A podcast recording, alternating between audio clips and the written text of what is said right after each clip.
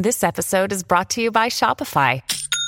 Forget the frustration of picking commerce platforms when you switch your business to Shopify, the global commerce platform that supercharges your selling wherever you sell. With Shopify, you'll harness the same intuitive features, trusted apps, and powerful analytics used by the world's leading brands. Sign up today for your $1 per month trial period at shopify.com slash tech, all lowercase. That's shopify.com slash tech.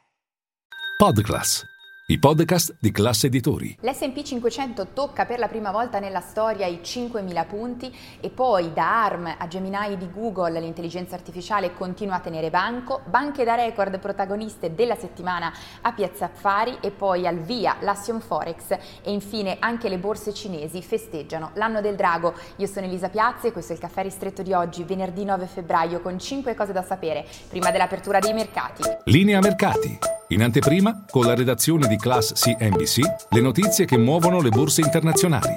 Uno ripartiamo dall'S&P 500 che ieri per la prima volta nella storia ha toccato i 5.000 punti per poi chiudere poco sotto questa soglia. Si tratta del nono record quest'anno e siamo solo a inizio febbraio. Nel frattempo prosegue la corsa del tech tanto che a livello settimanale in testa a Wall Street c'è proprio il Nasdaq. E poi due a proposito di eh, tecnologia, l'intelligenza artificiale continua a tenere banco a partire da ARM, il leader nel design dei chip che oggi riparte da un rialzo di quasi 48 punti percentuali. Pensate, in una sola seduta ha aggiunto 38 miliardi di dollari di capitalizzazione di mercato, è passato da 78 a 116, questo dopo conti e guidance particolarmente positive sopra le attese grazie soprattutto all'intelligenza artificiale. A festeggiare SoftBank, la holding di Masayoshi Son che ha il 90% di ARM e in questo modo di fatto ha più che compensato invece la scommessa sbagliata su WeWork. A proposito ancora di intelligenza artificiale, Google ha cambiato nome a Bard, il suo chatbot, la sua sfida a chat GPT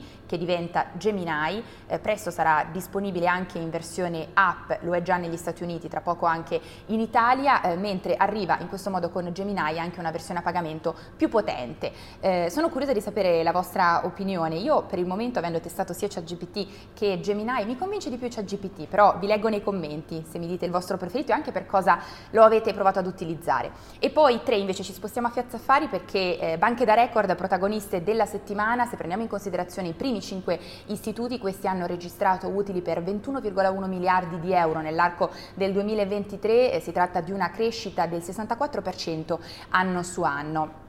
A chiudere la settimana del banco è stata Banco BPM che ha registrato una crescita dell'utile dell'85% a 1,6 e oltre miliardi e poi pensate il dividendo 56 centesimi che equivale ad una crescita del 143%. Poco fa invece i conti di eh, Mediobanca, il primo semestre di fatto eh, si chiude con eh, gli utili migliori di sempre, in questo caso ricordiamo che Mediobanca chiude l'anno a giugno. E poi 4. Al via l'Action Forex, la eh, conferenza dell'Associazione degli operatori finanziari, prende il via l'edizione numero 30 da Genova. Oggi protagonista eh, Piero Cipollone, membro del comitato esecutivo della BCE, mentre domani toccherà a Fabio Panetta, primo discorso dell'anno del governatore di Banca d'Italia e anche primo Action Forex da governatore della Banca d'Italia.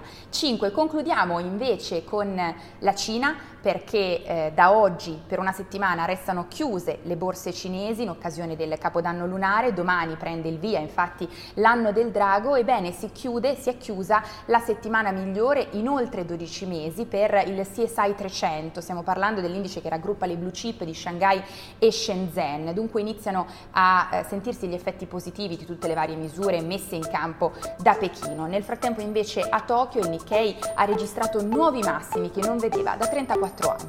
È tutto, ci vediamo in diretta a Caffè Affari, buon weekend!